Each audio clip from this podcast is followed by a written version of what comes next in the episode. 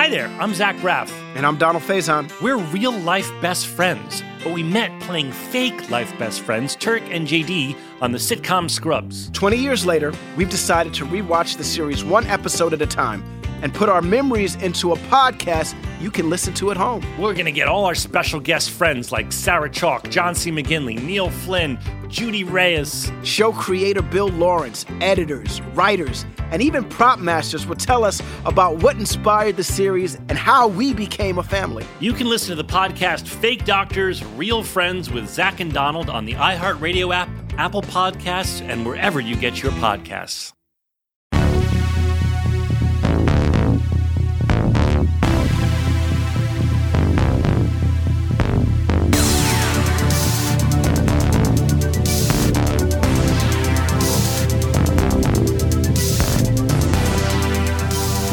Hello, hello, hello, everybody. How are you doing today? I'm Ray Harkins, hanging out with 100 Words or Less, the podcast, hanging out with you on your beautiful commute or your jog or just whenever you're listening to this, you know? I'm always curious because, you know, people email the show and are like, hey, I have spent so much time with you.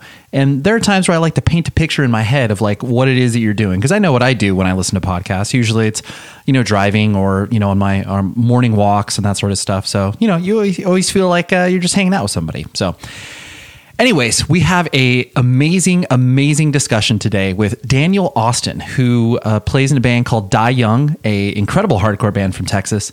And he is also a very prolific author. And he also runs a website and a, I would call it a company, Vegan Meathead.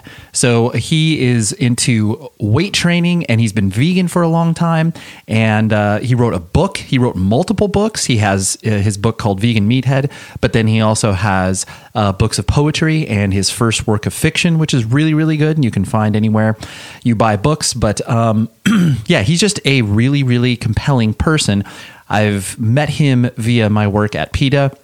I just found him to be an incredibly insightful and intelligent dude. And so I wanted to have him on the show, and that is exactly what we did. So more on him in a few minutes. You can email the show, 100wordsorless@gmail.com. Been getting some fun chats and feedback from people, tossing out some guest ideas. Someone was like, hey, you should get Ryan from Carry On. And I was like, yeah, I've tried to circle around him. But yeah, I just always love that dialogue that you get back and forth.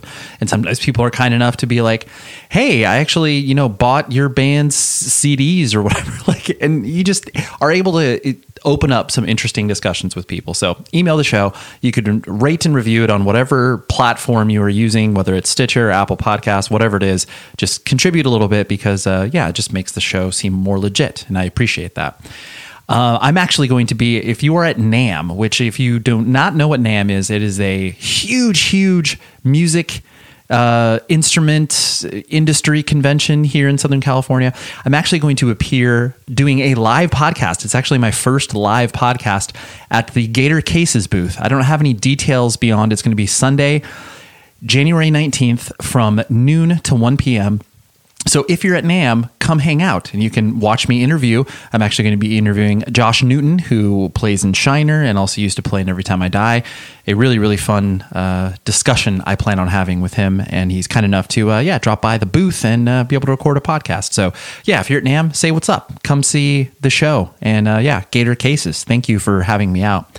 What else do I got to tell you? I'm doing well. Thank you for asking. I hope you're doing well. The new year, we're in it, man. We're a couple weeks into it. Everyone's killing their New Year's resolutions or whatever. I don't know. I always find those New Year's resolutions to be not very helpful. I don't do them. I know some people need them as motivation, but you know, I kind of just look at it as like, oh, turning of the page, and you know, maybe here is some things that I can maybe improve on this year. I'm not necessarily a goal-oriented person. I don't need like these things that I'm striving for. I just, you know, I want to be a, you know, maybe more healthy person, maybe want to be a better person to those I care about, that sort of, you know, generalized stuff. But anyways, yeah. So here, let's talk to Daniel. Okay. Great chat. You will like it. I promise. Okay. I'll talk to you after the episode is over, like I always do.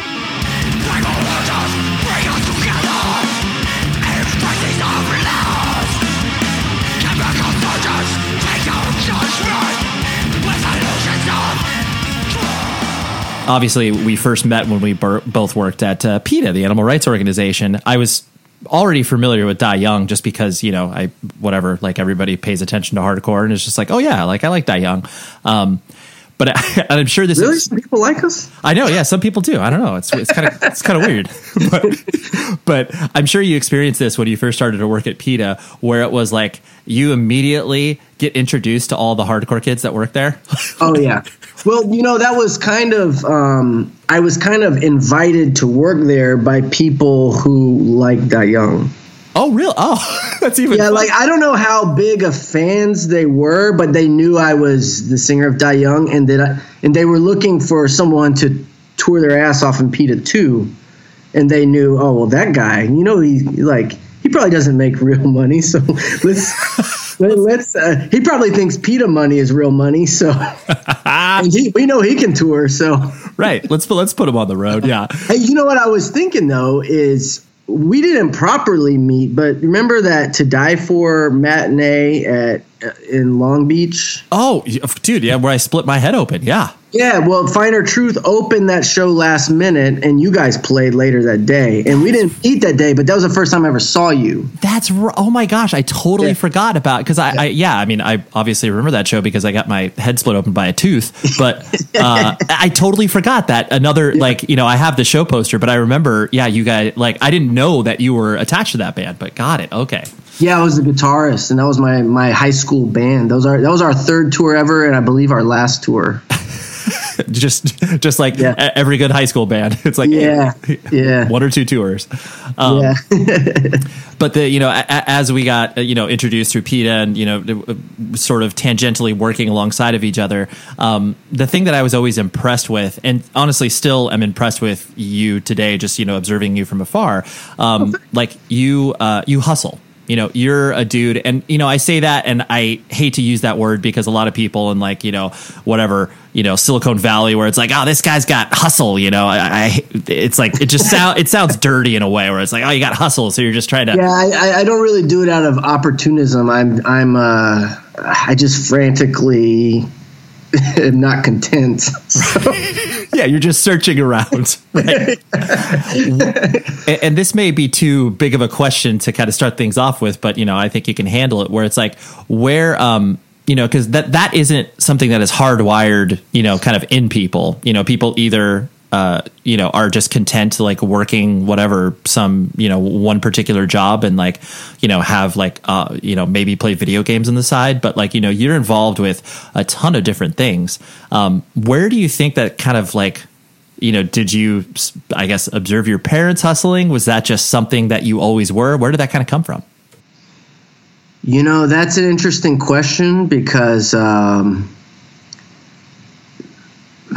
older I get, the more I realize that I have this industrious nature that my father has, which not everyone on his side of the family has. And I remember like last Christmas, I went to visit my aunt, his sister up in Ohio, and we were talking about how insanely industrious my dad is versus the rest of the family, and we don't know why. It's just that guy who is my dad builds homes and designs homes for a living, and he also builds boats, and he's a painter, and growing up I didn't get along with him very well, so I didn't really appreciate all he did, but he's just a constant hustler. And my dad's doing pretty well for himself now, so if I could find out how to turn my hustle into actual money, that would be great. Sure. So he just would you kind of peg him as sort of a Renaissance man of building and like obviously using his hands and in art, and he's a very crafty person. And he didn't even go to school for any of it. He taught it all to himself, reading books as a kid, and then people, as soon as he was 18, before he was 18, they were hiring him to build boats or houses. Wow. And he probably is in the last generation where you could get away with that. That's true. In his industry, his reputation is so strong that people don't care that he doesn't have a degree. Right. Because he can outbuild people with degrees, So you think just kind of the observation or the yeah, through kind of osmosis, you watching your dad kind of, you know, hustle around. I didn't grow up with him. My parents split when I was 5. Oh, okay. And he was definitely a workaholic kind of man, so he wasn't present a lot in the family. And I think that's part of why he and my mom had such issues. I'm saying that when you consider nature versus nurture, I think there's some nature for me to have that kind of personality or drive.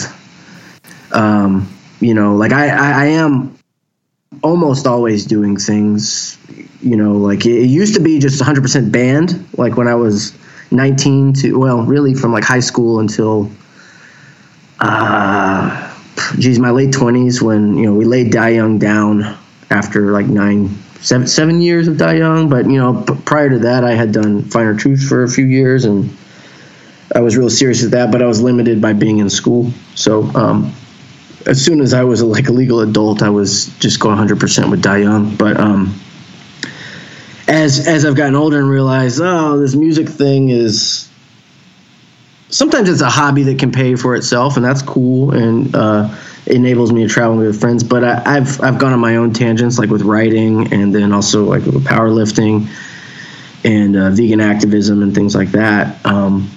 I don't know. I guess I've just been always restless. I have to find something to bring meaning to myself, because just a day job or career has never done that for me. And I think a lot of people in our sphere of punk and creativity and music or whatever, you know, it's like these hobbies or these passions rarely support us financially, so we have to find ways to juggle a bunch of things so that we can, on one end, make money, and on the other end, pursue what really is true to our authentic selves. And I'm still trying to find that balance. And sometimes, you know, I appreciate you noting that I feel like that you think I'm always hustling.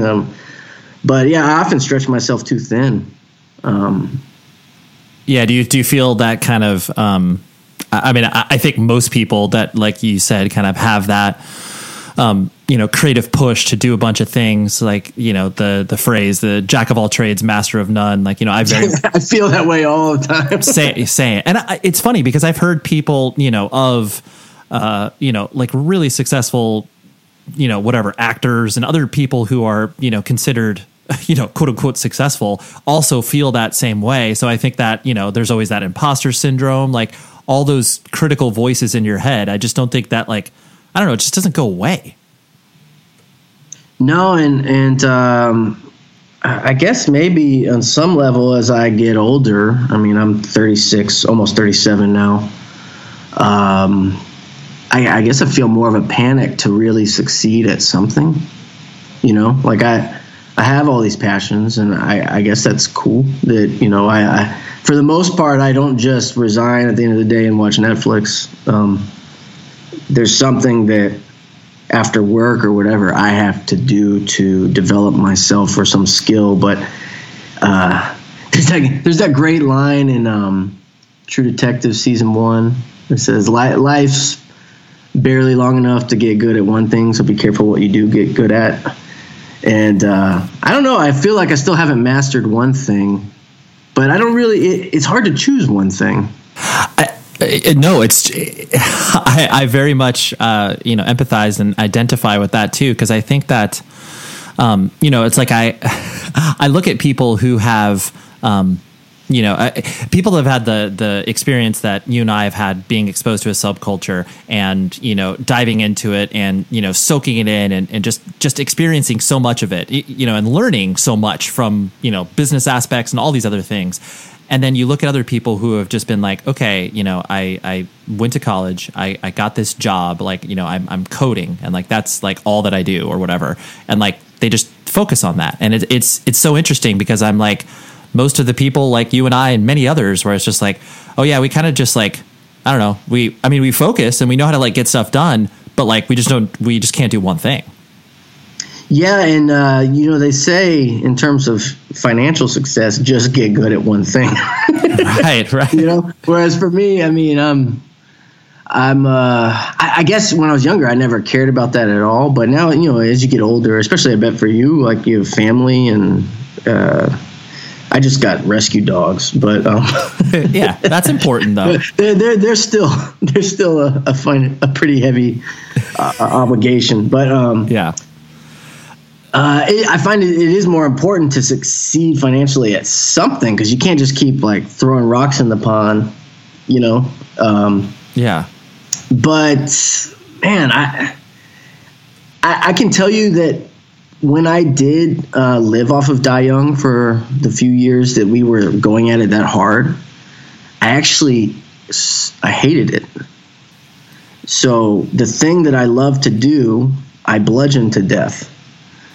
And that's why we broke up those 4 years that we weren't a band. But do you think it was because the obviously that became your job, like, or was there other sort of thing, other influences that made you hate the thing?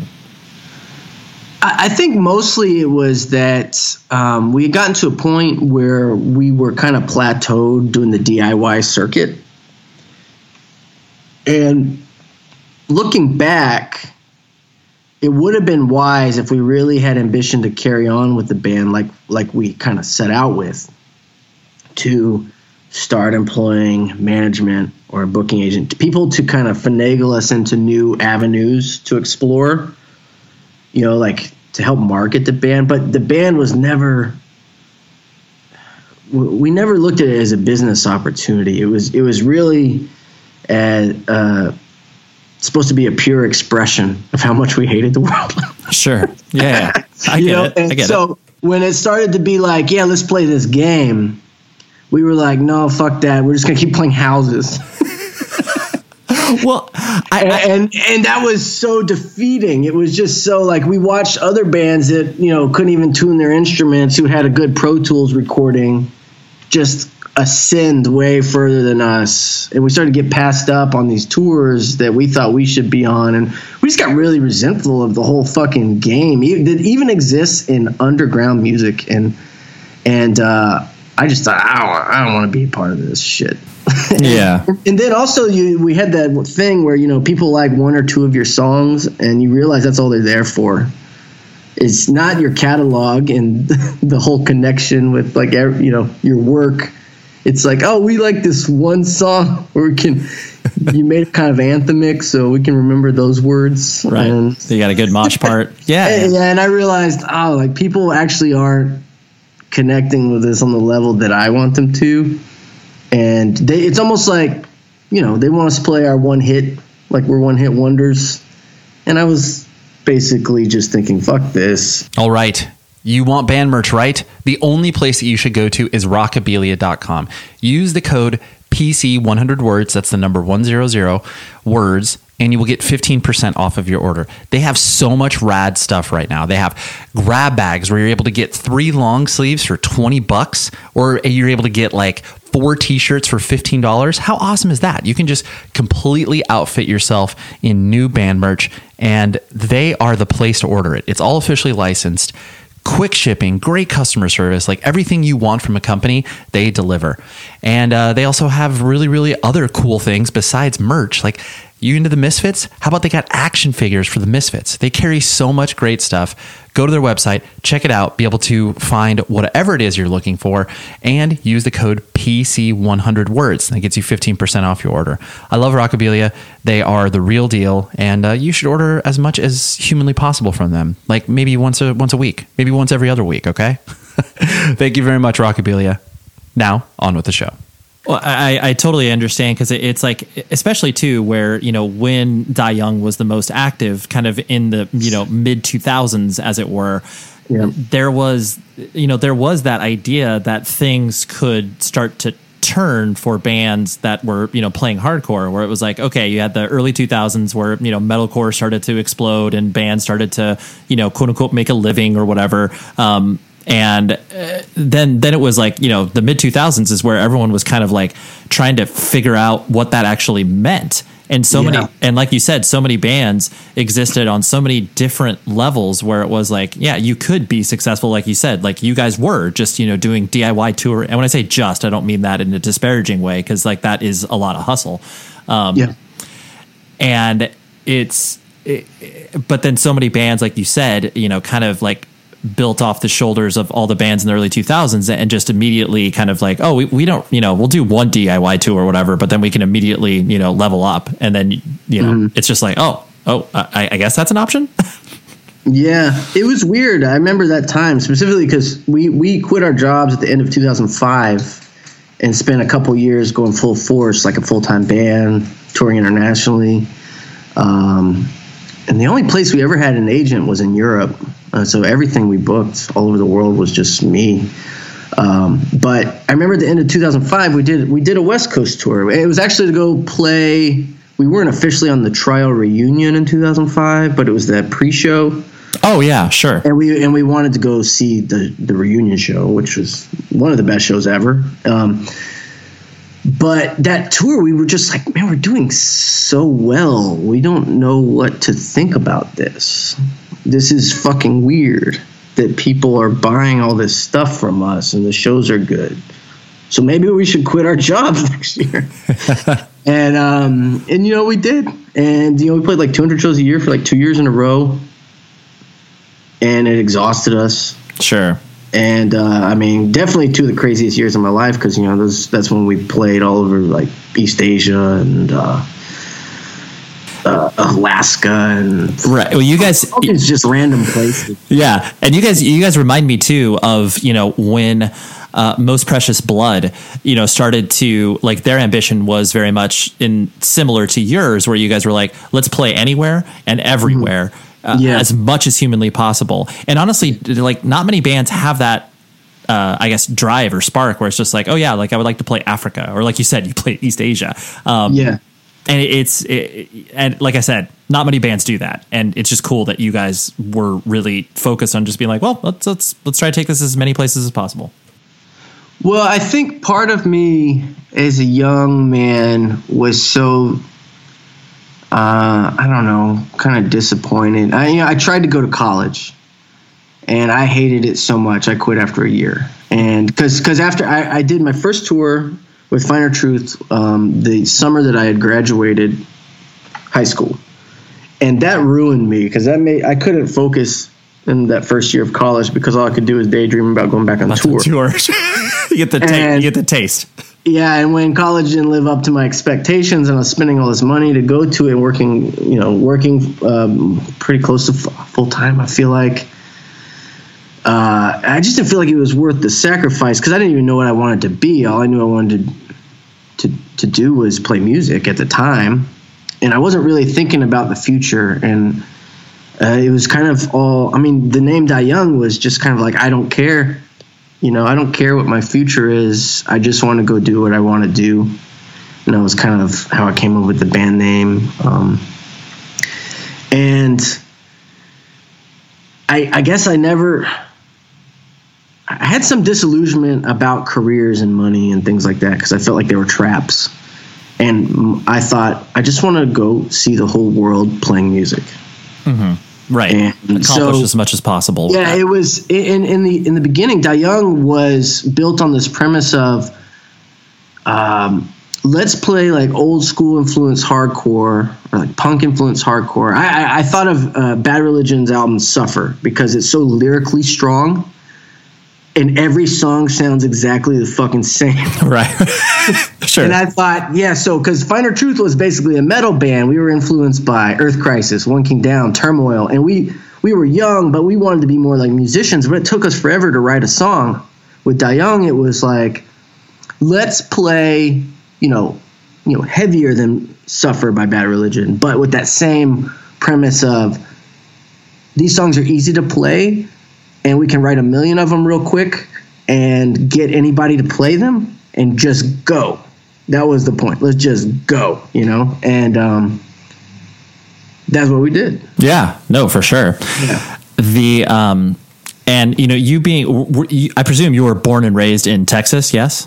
Yeah, born in Houston, raised in Houston. I've lived a few other places now, but most of my life was in Houston. Right. And so, you know, Texas is such a, yeah, I don't need to tell you it's a weird state because you've lived there, and it's depressing to drive through because, you know, you can fall asleep on one side and then 8 hours later you're still in the same state, but you feel like you've, like, the scenery has not changed whatsoever. Yeah. And granted, that's of course, like, you know, on the 40, but, you know, so what is your relation to, you know, I guess the state at large? Like, you know, do you obviously are connected to it?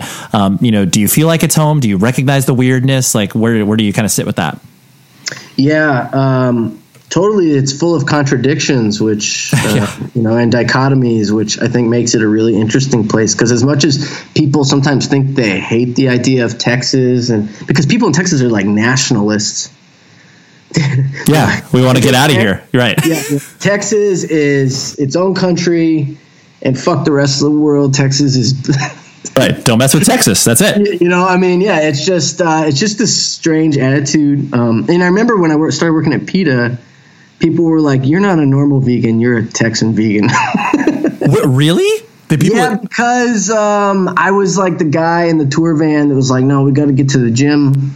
Oh, and, that's so funny. And, you know, I just had this attitude of like, we're vegan, so, you know, we're superior. And, sure. You know, I guess I just had this attitude of kind of like, I don't know, like some kind of macho vegan or something. Sure. Which I've totally continued to lean into. Develop as a persona with this vegan meathead thing I do. But, you know, like people were just hanging around vegans from other parts of the country. They were just like, we don't know vegans like you. That is so – I honestly – you saying that, I never would have reflected on that. But like I could see where people would be like, oh, yeah, like you probably could typify that in different places. I attribute it to just being a Texan and that kind of bold personality that people will associate with Texas because also, you know, growing up, I went vegetarian when I was like 15, but I didn't go vegan until I was like 22, something like that. And, but also, you know, Texas has its stereotypes about barbecue and cattle and meat. And so I think that to be a vegan from Texas, you kind of have to be a more adamant, like, one-up the meat eaters in Texas kind of attitude, you know? So I could see that. Maybe that's part of that persona for me also is that, you know, you're always kind of contending with the culture at large where you come from. And in some ways I still, I think, you know, that attitude is within me, like the Texan kind of fuck you, we're from Texas, you can't tell us what to do. But at the same time, it's like, I'm not a fucking cowboy. I don't like that kind of barbecue. Fuck you, I'm vegan from Texas. Right. Well, yeah, no, I can understand that because it definitely is a sort of I mean, there's an attitude that clearly exists in Texas. And then there's also, you know, when you're specifically focusing on, you know, the punk and hardcore subculture, you know, Texas has always been such a really weird scene where it's like, you know, you have your disparate pockets of towns that, I mean, you could obviously do a 2-week tour of Texas and play. Yeah, you know, yeah, totally. Play Lubbock. It's really interesting because East Texas, like when you've got Houston and Dallas, you know, Dallas always had its I think people had stereotypes about the hardcore scene being more Christian and conservative, and a lot of really suburban, like sheltered kids from conservative households, whereas Houston has always been like the more working class, and especially with Die Young being from Houston. When I started getting on political soapbox with Die Young, people in Houston, it's not that they necessarily disagreed. It's just they don't like being told what to think or what to do or just challenge. People in Houston are like, we've got jobs, unlike the rest of the country. We go to work. Just leave us alone. It's very, very like blue collar, like, look, we're doing all right. Just fucking don't disturb our fabric of reality here. Right. Don't rock the boat, dude. Yeah. And then you go to Austin where it's like Peter Pan syndrome out the ass. It's, you know, it's so more open to the arts and non-traditional modes of being an adult. Like you can be a kid in Austin for the rest of your life and people won't bat an eye. Yeah. That's, you know, and then once you go like San Antonio, Corpus Christi, Laredo, I mean, it's very much just Mexico. Yep.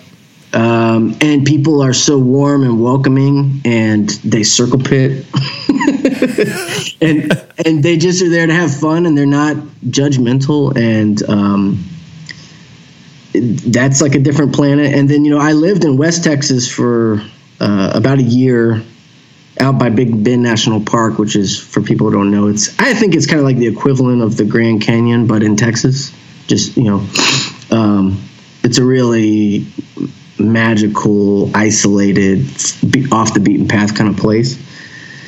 And that's like traveling back into when people think of cowboys and Indians and all that shit in Texas, that's what West Texas in a lot of ways still is, you know, like mm-hmm. like No Country for Old Men, the movie, or Hell or High Water. I mean, that's the kind of Texas that is still out in West Texas. It's like going through a time warp. And that's a really interesting. It's probably my favorite part of Texas because it's just so different. Sure, like you can't replicate it. East side of Texas. Sure. No, that's really interesting. And like you mentioned, your parents separated when you were 5. Do you, like, what was your family structure like? Brothers and sisters and stuff like that. That's kind of interesting. I don't have any full-blooded brothers and sisters. I mean, they're all my brothers and sisters, but my parents got around. Got it. Okay. Yeah, so I have a sister who's 9 years younger than me that my mother had, and we grew up together because I grew up with my mother when my parents split. My dad had 2 boys with a woman who later died, and my brothers are 7 and 9 years younger than me. And then there was a sister that I found out about in my mid-20s that my dad had, I guess, with like a one-night stand or something when he was still with my mom, which might have precipitated the divorce. But I didn't know about this sister until I was like 26 years old. So I got 2 sisters and 2 brothers, and we all, except for the one sister with my mom, we all grew up separately.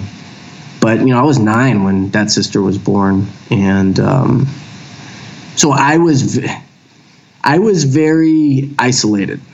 I was, you know, like a latchkey kid, mm-hmm. and spent a lot of time as a kid by myself because I didn't grow up in a household with brothers and sisters. And because of that, like, did you? I guess what kind of kid did you find yourself? I mean, how I know you to be is always, you know, like you're friendly, but you're not, you know, loud. I would, you know, like you're not. Yeah.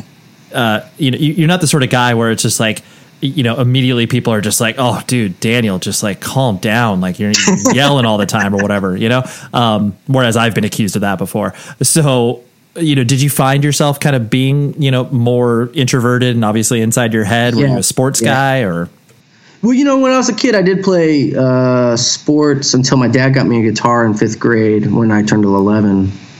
Because, you know, I was getting into music then, and it would have been like radio rock, like Nirvana, Pearl Jam. It was a lot of that Seattle stuff that kind of turned me on to the kind of more aggressive rock. But, yeah, I got a guitar when I was 11, and I feel like into my early teen years, that's where a lot of my creativity went. Because when I grew up, I liked to draw, and I was into comic books and those kinds of things. And then I did play in like little league sports that my parents put me in, and I was okay. But music is what kind of, when I got a guitar and I started studying records and music and taking guitar lessons, that's when I really kind of sat in my own world at home. And I mean, I had friends, but I've always been the kind of person when it comes to friends, it's quality over quantity. So yeah, like we say, I'm the guy. If I walk in the room, people aren't, you know, it's not all about me. I'm not the center of attention. It's because I usually like to talk to two or three people and have really high quality, deeper conversations. Right. You're picking your spots as opposed to like, all right, I got to make the rounds and let everybody know that I'm here. Yeah, but, you know, I spent a lot of time by myself as a kid playing guitar, writing songs. I used to, before I had a computer or anything, I would make little tapes of just like bands that I would imagine. And I would just record guitar tracks and then draw like some artwork and fit it into a tape case. So that it was like... I love that. I was just dreaming about being a musician when I was like 12 years old, you know? But I spent it takes a lot of energy and concentration to do that. So I was by myself a lot. And, right. You were creating, do you remember any of the names of your fictional bands that you created? Well, you know, what's funny is the first band that I think there was Dirt. Dude. That's a pretty good.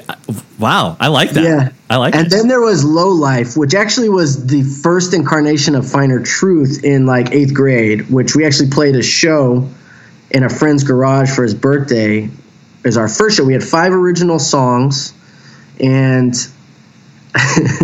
we played a Toadies cover of Tyler by the Toadies as the closer. Good. But our original songs were, I don't know, in 8th grade I did discover Earth Crisis on that Ozfest video, so I was getting into heavier music like that. But mostly, like, I was in middle school, I was listening to Metallica, Pantera, got into Korn and Deftones, and I don't know what the fuck you would call that band. It was like a middle school garage rock band that had all these strange influences from you just try to throw everything Toadies to Metallica to, I mean, even at that point, I remember one of the songs we played at that garage birthday show was me trying to sound heavier like Earth Crisis. Good. You know what I mean? Yeah. But it was just a mishmash as a kid because, you know, you don't have all this pretense as a kid. You just, your mind's open. Mm-hmm. Yeah. You are not having to fit into any sort of definitions. You're just like, I like this music and I want all of it to sound like this. Yeah, yeah. And so that band was called Low Life. And then we reinvented ourselves as more of a hardcore type band because I'd gotten into Earth Crisis and Sick of It All and bands like that, I think by 9th grade. And we started playing local clubs as Finer Truth. But we weren't a straight edge band at that time because most of the guys involved didn't even know what that was. It was like me and the singer knew what that was, and he wasn't straight edge. But by 9th grade, I started claiming straight edge, and so we let go of that version of Finer Truth, and I assembled a band to be a straight edge metalcore band by 9th or 10th. I was 16 when Finer Truth played our first official show. It was on my birthday. So it would have been a sophomore in high school. Yeah, that sounds about right. Yeah, and it was on my birthday, and we played our first official show as Finer Truth Houston Straight Edge Hardcore. Good, so good. And so, you know, as you started to, you know, you were completely immersed in music, and like you said, you, you know, you didn't really care for school, so to speak. Did you? I guess, did you run into that in high school because you were so distracted by, you know, playing shows and stuff like that? Or did that really happen, you know, once you went away to college where you're just like, oh, dude, I don't care about school anymore? Yeah, no, I graduated with honors from high school, and I kind of did high school in my sleep. Okay. And I think part of that is at least I wasn't distracted by drugs and partying because I had found straight edge. And the only distraction I really ever had was, you know, I mean, at best you can kind of play shows on the weekend when you're in high school. So, I mean, I didn't have too many distractions in high school, I think. But then once I had the freedom as a legal adult to just not go back to school anymore, I was like, why would I do that? Well, yeah. And I remember, you know, the summer that I told my parents, on 2 separate occasions, because they had been long since divorced, but I traveled out to North Carolina, visited my dad, told him, yeah, I'm not going back to school. I'm just going to play in a band. He was just shaking his head like, that's a really bad idea. But you know, I did it though, because I went home that fall and we started Die Young, and by December we were touring, and we didn't stop since then. And by the end of the original run of Die Young, like Die Young in its prime, we had played like 35 countries. Yeah. And we really did it, you know. We put out a lot of records with labels that we wanted to put them out. We toured with a lot of bands, and you did the damn thing. We did the damn thing. When you were doing that, like you said, you know, you were at the kind of the center of the, you know, business aspect of the band, from booking shows and, like you said, probably dealing with record labels, because you guys put out records with Eulogy, or was it a Hand of Hope? I can't remember. No, it was, we did Graven Images on Eulogy. Okay. It was like, that came out early 2007, so we recorded it in 2006. Got it. That was when Eulogy was making their big comeback as a hardcore label. Like, Absolutely. They had signed Wisdom in Chains. They had signed Turmoil, but nothing came of that record. It's like, I think they recorded it, and then it never came out. Yeah, I signed him to Century Media, so it was great. Oh, yeah, and then you put out, those three songs, right? I put out those three songs and the discography. That was my love letter. Yeah, hey. Way to go. Thanks, man. I'm proud of it. Anytime we did a lot of cool things over there, I remember, because I was like, man, now they're getting all the good bands. But yeah, I mean, I remember that year they signed Kingdom and No Score. And so, I mean, they were trying to get back away from, because they had been very, I think for a bit, opportunistic with like pop punk and Christian metalcore to make some money. And then they, you know, kind of lost their street cred. Yeah. And they went on this signing spree of like real hardcore bands. But then streaming happened and the whole music industry bottom. Yeah. Crashed. Yeah. Yeah. So, but so did you, you know, because you were doing all this, I know it's a function of the band to do this, so you don't really necessarily think of it as kind of the business aspect. Did you, I guess, enjoy a lot of that, or did you just do that because no one else was going to do that? I think I did it because, I'm a maniac who just naturally tries to do everything myself, which is probably, as I find as I get older, a little bit of a weakness. You know, I mean, because I would write all the songs too. Like, I recorded all the guitar up until this like new incarnation of Die Young, where we actually have new guitarists who can out-shred me by far, so I let them do it now. But all those years, man, I was writing it, I was booking, I was writing the lyrics, I was doing the artwork, I was making the t-shirts. I was insane. And I found, you know, there was bands that we would play with, I would look at, especially as I got older, and I thought, oh man, look at them collaborating. How cool is that? Oh wow, yeah, is the idea of a non-dictatorship. I tried to be a benevolent dictator, and I think that most of the guys who'd been in the band, like the 20 something of them, would agree that I was. There's only a couple that I had it out real bad with, but you know, I think that was a weakness on my character. By growing up such a loner, I felt I had to do everything. Sure. You know, now the dynamic in the band, because we still play. I think people aren't aware that we still play. Yeah, you guys are out there when you get cool opportunities. We only played one show this year. We put out a single and we played one show this year. But the few years before that, you know, we put out records and probably played like 20 shows a year on average. But the dynamic we have now is that everybody helps with the songwriting, and I'm not, because I have so many other things going on, I really delegate things to guys in the band, and they want to do it too, which I enjoy. That they want to do things for the band. Sure. You're like, wow, this is a collaborative nature. Well, you know, there was a lot of guys who came in and out of the band back in the touring days, I think just wanted the opportunity to tour, and they probably would have toured with any band. And maybe they developed appreciation for how Die Young did things by the opportunities that they got, you know, living through them. But These days, it's kind of like, hey guys, can we do this? And somebody says, hey, I got this riff, and they, group texting has really changed the dynamics of bands. We didn't have that back in the mid 2000s. People weren't group texting each other, with clips of songs and shit, So things are a lot more available for each of us to contribute. It's easier for, I think, everybody to contribute now, and I like it more. It's just, the band is fun now. That's why we're not trying to play a million shows. And when we write songs now, kind of like how I said when we started, it was all about go, go, go. Keep it simple so we can go. Now it's like we don't have anywhere to go. We're not trying to play all these shows. So when we write a song, it's like our newest, best effort to write an interesting song. So there's a lot more detail in the musicianship and the what we're trying to articulate versus just the 1, 2, 3, 4 go attitude that we had in the beginning. So the band has kind of done a 180. Yeah. Well, it's actually, there's no pressure and it's fun. Yeah, exactly. Yeah. Yeah. In a world where everyone is confined to their homes, society begins its largest bin watch to date.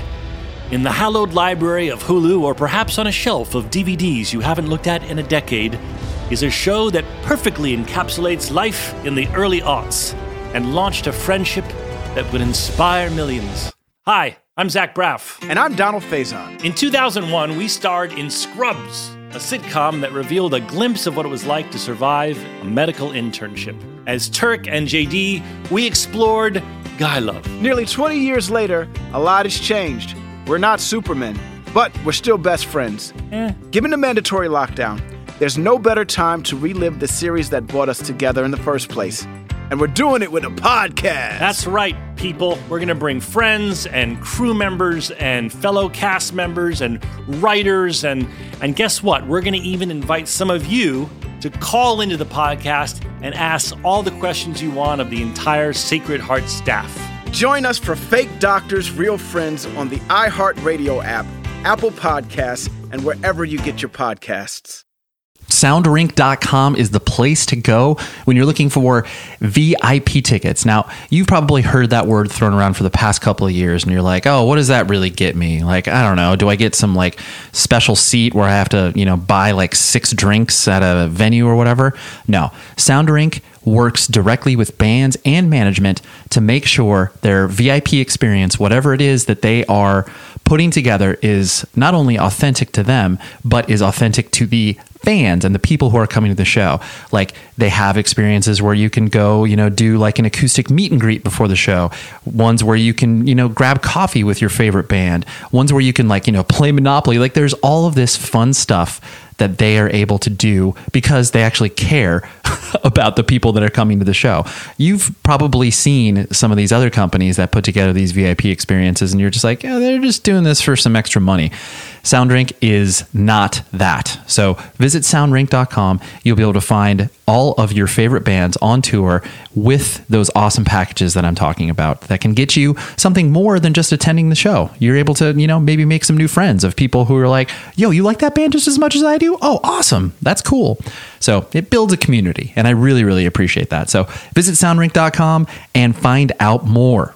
You've always struck me too as just kind of, with the nature of how you've pursued your projects, always a bit of a nomad where it's like, clearly you've toured for a majority of your life with the band. And obviously when you're working at PETA 2 and stuff like that, do you think but clearly touring of any shape or size, is a certain beast, so how has your relationship with touring, I guess, evolved? Like, would you flip a switch? And if you could tour 200 days out of the year that you would now, or, what's your relationship like?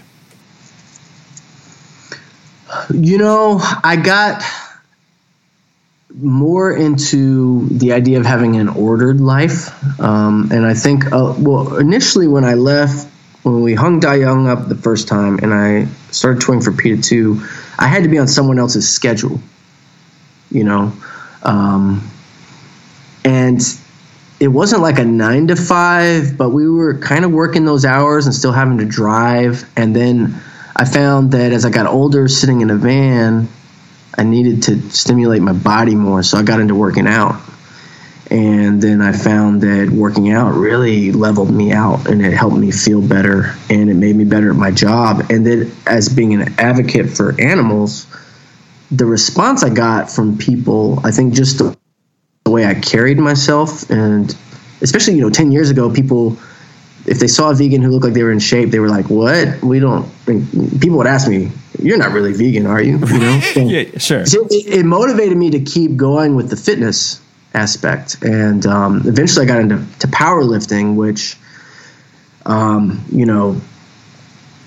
you have to really regiment your eating, your sleeping, and your time in the gym, and that really taught me how to discipline myself, to plan out my weeks. And now when I travel with Die Young, if we didn't do anything much this year, but I have been traveling doing the vegan meathead stuff, where I speak at like Veg Fest, or I have some kinds one-off events where I'm lecturing about a vegan strength diet. I hate touring now. It's because it fucks with my schedule and my ability to eat the right food. More than 3 days at a time, I am just like, God, I need to get the fuck home and get back on schedule. I really like the schedule now.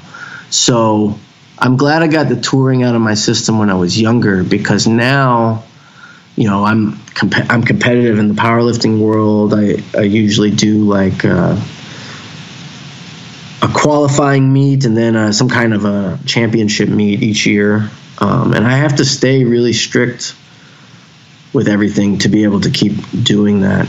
And but I find it really rewarding, and it helps me feel good, and like I said, it levels me out. So when I think back to the 200 days a year on the road with Die Young, I mean, God, that's the worst schedule for your body and your mind. I mean, and like I said, how I had come to hate the band, I also think I was mentally and emotionally in a really poor place, because you get done playing a show at midnight. Then you pack up. Then you go eat. Then you go to someone's house and you talk to them till 4 a.m. And then you get up at noon and you eat garbage on the road. And then you go to a venue and you get there at 6 or 7 p.m. And then you sit around the venue. There's a lot of idle time. There's a lot of junk food and just the most fucked up sleep schedule. I found that the more I ordered my schedule, the better I felt. So I just felt, in a sense, happier, or at least more leveled out with the fitness discipline and the eating discipline, and sleeping more like a normal person. Yeah. So as I get older, I don't miss touring. I mean, I still travel quite a bit, mostly for the vegan meathead stuff. And, but I really try to manage it in a way that I can keep the fitness stuff first, sure, so I don't get off track with that. Yeah. Die Young's done a couple tours in the last 2 or 3 years that were like 7 to 9 days each, and man, that was kind of like my max at this point, given all the other things I'm juggling.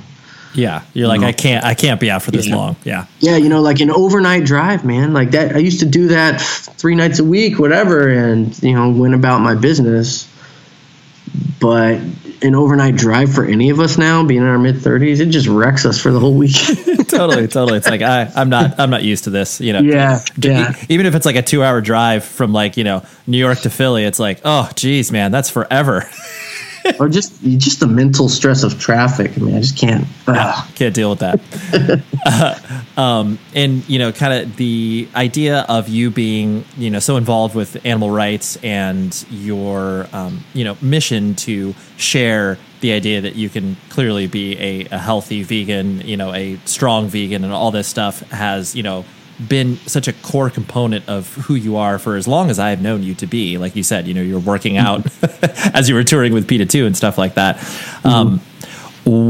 I guess, where did you get kind of bit by the bug of, working out and being fit from that perspective? Because clearly not everybody likes to do that. I think it was a combination of several things in my life. Like when I joined PETA 2, I actually had just ended a 6-year relationship that I had been in my whole early 20s. It was like my first serious relationship, and getting back out into the single world was a very sobering experience, you know. Sure. And you know, you get reintroduced to insecurities you forgot that you have, because you used to have some, you know, I used to have someone that was just kind of accepted me no matter what. But getting back out into the dating world, you start to get more self-conscious, and then also as you get older, especially in your late 20s, you start to notice, oh, my metabolism not the same as when I was 21. And I don't know, that was a motivator to get more fit. But then also, like I said, when I was working with PETA, actually I met my friend Billy, who was a vegan bodybuilder, or somewhat, not like a professional, but he was on the team that I started with at PETA 2. And he was one of the most fit vegans I'd ever met. And we started working out in the weight rooms at hotels and stuff with dumbbells, and nothing super serious, but I liked the way I felt. I like aspiring to something, to make myself better. And like I said, when I was out in the field talking about campaigns with people, especially representing PETA, because it's such a divisive name, I found that the more fit we were, the more willing people were to ask us questions and be curious, and just, you know, it just didn't fit their stereotype of what a vegan was. So it made them curious. And I think that was also a motivator to keep going down that fitness path. And eventually I found, you know, I'm not really cut out to be a bodybuilder. I'm too hairy.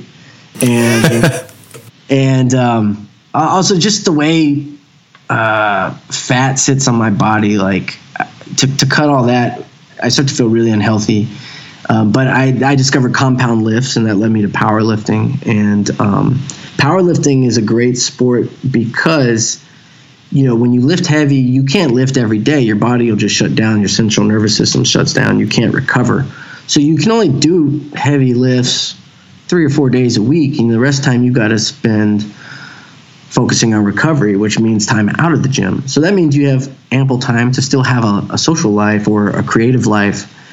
Whereas I think bodybuilders and CrossFitters and things like that, they spend so much of their free time in the gym. And that was another reason I didn't really like those sports, and I leaned toward powerlifting. But man, I got bit by the fitness bug while I was at PETA. And it's interesting because music led me to PETA, and then PETA led me to fitness. And now, you know, I've got the book, The Way of the Vegan Meathead, and I've toured all around the continent talking about vegan strength diet. And I've been competing in powerlifting 5 years now, and I continue to improve at it. Yeah. So, no, it's really cool because, yeah, one connects to the other in very obvious directions. And it's you know, it's like you're using all of these things as building blocks to not only the next thing, but then it, you know, makes you a well-rounded person where people can kind of be like, oh yes, I see you. Not only have you been doing this for a long time, but you have this previous experience that makes total sense of why you would do this. Yeah. Yeah. So it's interesting. One thing just led to another, and strangely it all started with music, and that led to activism, and activism led to athletics. Yeah, there you go. And something that I've noticed too, I mean, like you've mentioned on more than one occasion, and you're a writer, you have published books, you have published, you know, poetry, and it's one of those things where most people that would just look at one sliver of your life where it's just like, oh, okay, here's this, you know, really buff dude that's a vegan, and he's a poet, get the hell out of here. It seems like you always enjoy defying conventions, whether that's, you know, being a vegan from Texas or, you know, all of these things. I'm sure that has also played a part in your, you know, ability to sit down and write a novel, and your ability to, you know, pen poetry and stuff like that. I'm sure you just get kind of a kick out of the way that people, you know, are surprised by these things that you maybe share with them. They're just like, dude, there's no, come on, Daniel, you wrote a book, dude. Come on. You know what I'm saying? Yeah. And that goes back to, I guess, when we were talking about the industrious nature. Maybe I get some of it from my father.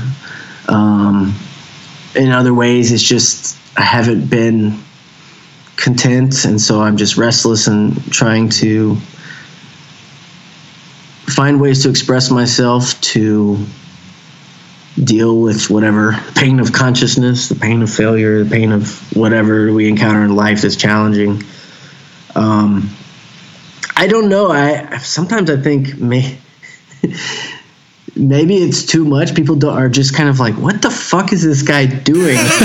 He's writing about, you know, the first book I wrote was The Way of the Vegan Meathead, but it was because when I got into powerlifting, people were asking me about how I do it.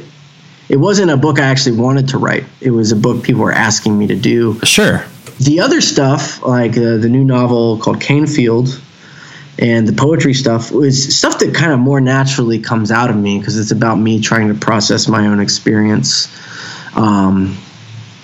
in my intimate life, in my personal life, and my upbringing, things like that. But, you know, there's so much – the world is so full of everyone offering their contributions into the forum of, you know, whatever, books and feelings and thoughts. And so I think especially with social media now, it's so – so easy for everyone to just put their thoughts out there. So no one's really asking me for a novel or poetry, but the poetry's not far off from Die Young lyrics, you know. I didn't want to get just pegged as the vegan guy. Sure. Protein guy, because there's so many more dimensions to each of us than just like the one thing that society says, this is what we use them for. So whether people discover that side of me or connect with it or like it or not, I felt that, this is just what naturally kind of comes out of me. So I need to put it out there so I can get on with the next thing.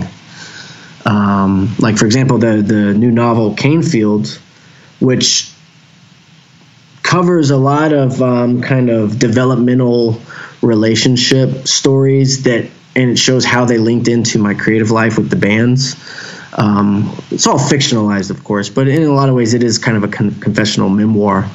But that, you know, I started writing that before I started writing The Way of the Vegan Meathead. And then in the midst of all the things going on in my life, people were like, hey, you're vegan, you lift, tell us how, you know?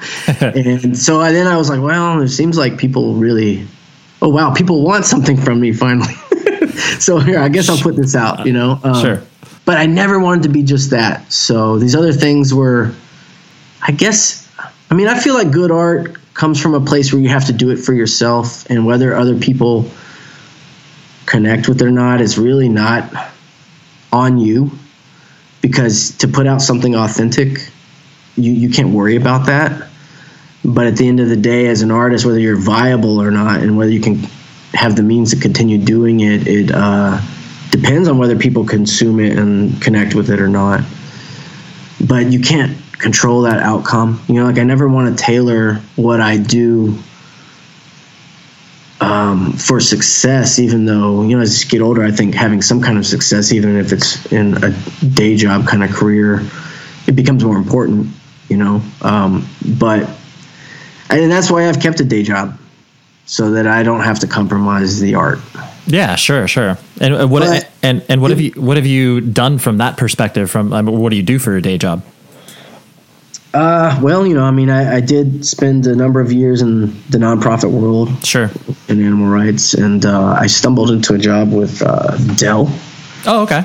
Yeah, like sales liaison work. A number of years ago, and there was some. I got laid off this year, and so my new job is like a quality analyst assisting the VA in helping evaluate medical records for veterans so that they can hopefully get covered on the VA's dime. You know, that's a whole, like, just a mess. I can imagine.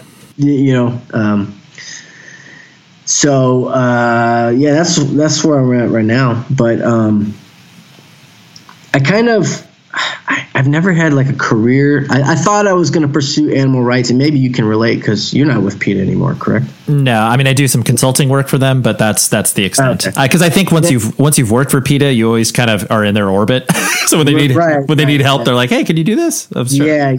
But I understand. But most people, I almost look at time in the AR, like animal rights, nonprofit world, as like military service. It's like for most people, it's not going to be a career, but you do it out of a service to something greater than you, especially when you're younger. And then it wears you out and you just can't do it anymore. Well, I think from where the position that you were doing, where you were, face to face with people every day, day in and day out, speaking about, your experience with, veganism and answering questions and all that. Yeah. That to me is not a sustainable thing. Like, right. Well, I came back and I actually worked in email marketing for, I remember that a while also. And that was also exhausting.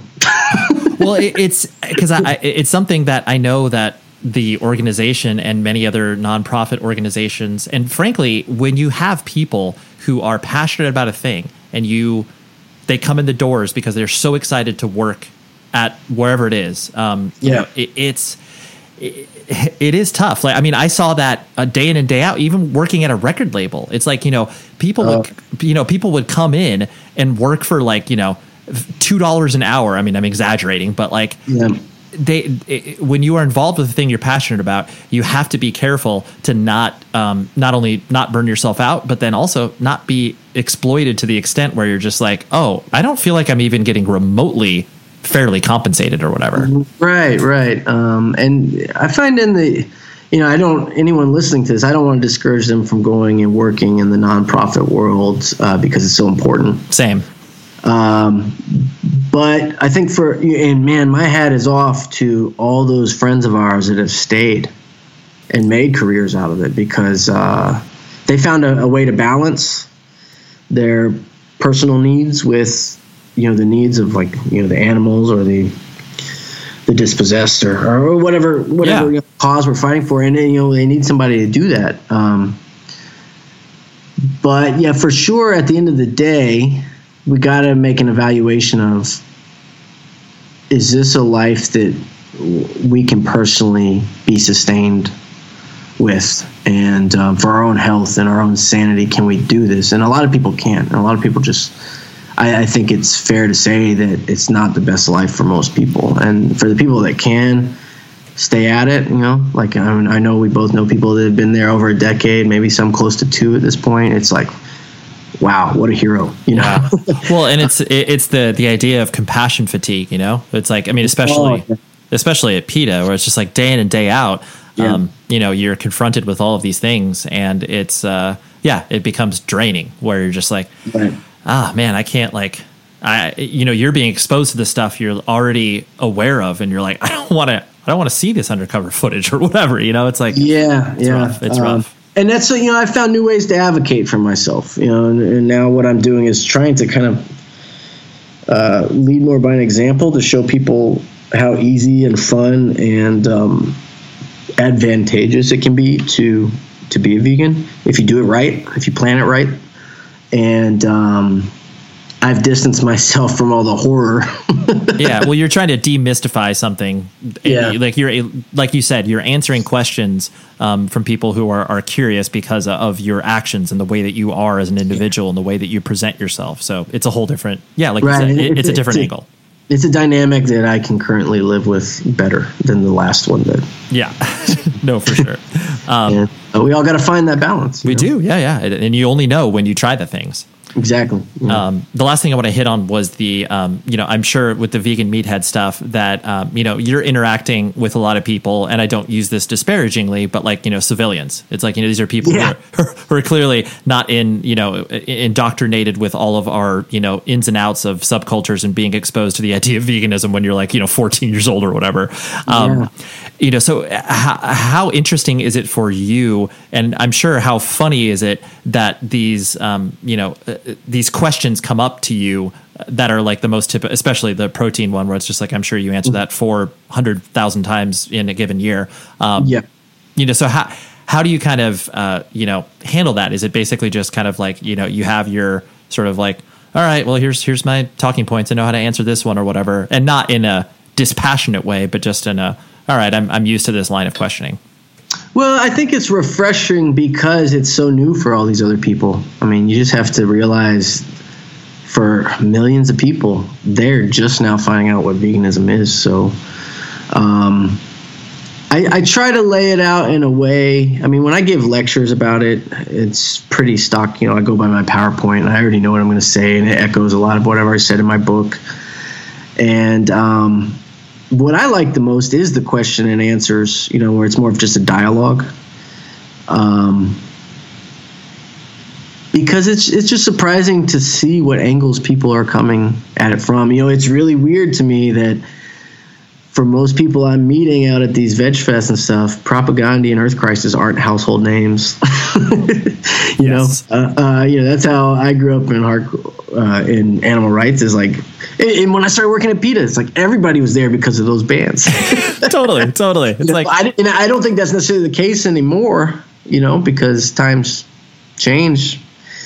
And, but you know what I find the most challenging actually is just speaking to anyone about things that aren't vegan related and things that aren't kind of,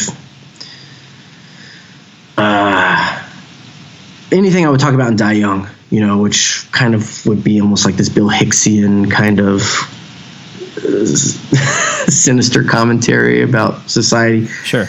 Because what I've got into now with like the novel writing is storytelling, and there's a storytelling group in Memphis. It's kind of like the Moth, but it's I'm living in Memphis right now, and they have a thing called Spill It, which I attend their events, and it's just storytelling. And the guy that runs it, he does workshops, and I've gone through his workshops, and we work on telling stories because that's something I want to be good at. Because I'm speaking in front of people all the time, but I've gotten up in front of, you know, these crowds of strangers just to tell a random story and tried to make the story compelling. And I found that just telling an experience in a story kind of format caused me so much more anxiety than talking about vegan protein or getting a vasectomy, which I tell people, or shoplifting, which I would talk about in Die Young shows all the time. You know, all these like really taboo kinds of things, and I like to shock people. But when I got out, and that's like the real civilian communication experience. It's just you get up and share an experience in your life with a room full of strangers, and you try to make it something that they can relate to. Man, I was so much more nervous doing that than anything I've done for Vegan Meathead or Die Young. And it's kind of weird that talking about more common experiences was more difficult. Sure. Yeah, that it's like the things that are, you know, clearly, especially in your head, more nuanced, where it's just like, well, you know, veganism is something that I've been wrestling with for many, many years. But then, like, you know, these emotions that other people can have about the thing that you speak about is difficult to navigate.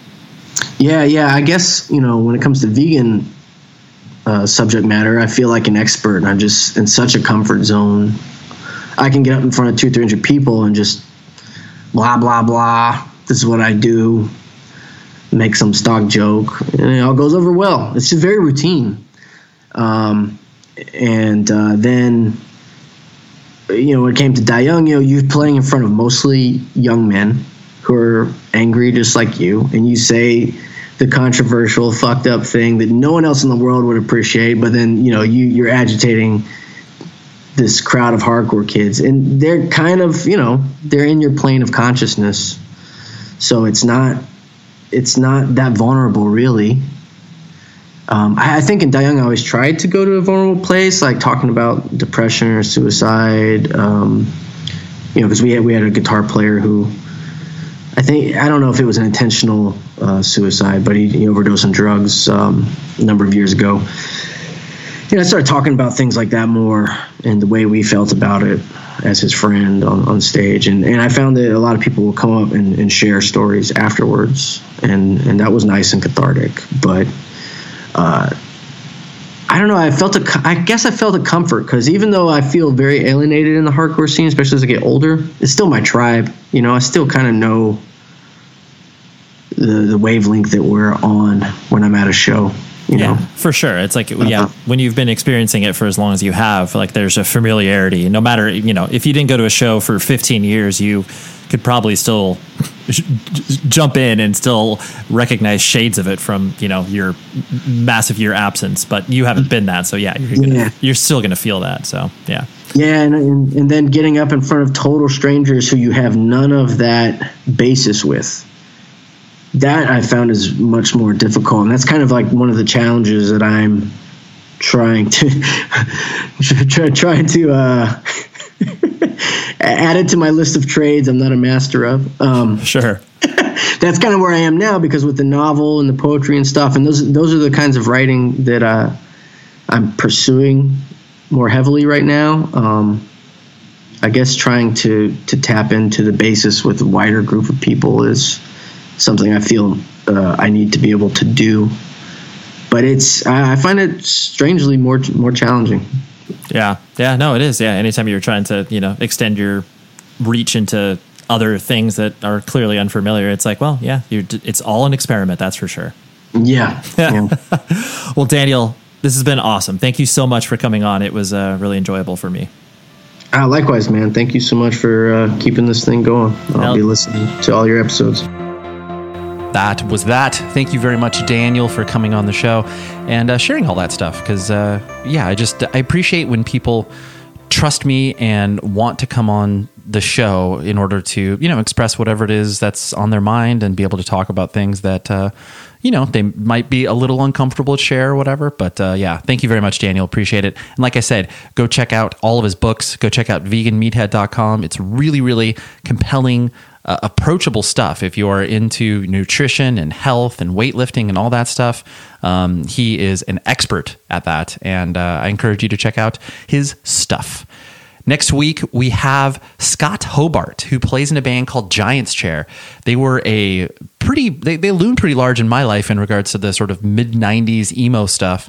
And Giant's Chair has returned. They're releasing a new full-length, and I wanted to have Scott on because, the band hadn't really done anything in close to 20 years. And then they started playing some shows and realized it was fun and decided to put out a record, all that fun stuff. So yeah, if you're a fan of mid-90s emo, the next week is absolutely for you. And I fall very much into that camp. So anyways, until then, please be safe, everybody. Hi there, I'm Zach Braff. And I'm Donald Faison. We're real-life best friends, but we met playing fake-life best friends, Turk and JD, on the sitcom Scrubs. 20 years later, we've decided to rewatch the series one episode at a time and put our memories into a podcast you can listen to at home. We're going to get all our special guest friends like Sarah Chalk, John C. McGinley, Neil Flynn, Judy Reyes. Show creator Bill Lawrence, editors, writers, and even prop masters will tell us about what inspired the series and how we became a family. You can listen to the podcast Fake Doctors, Real Friends with Zach and Donald on the iHeartRadio app, Apple Podcasts, and wherever you get your podcasts.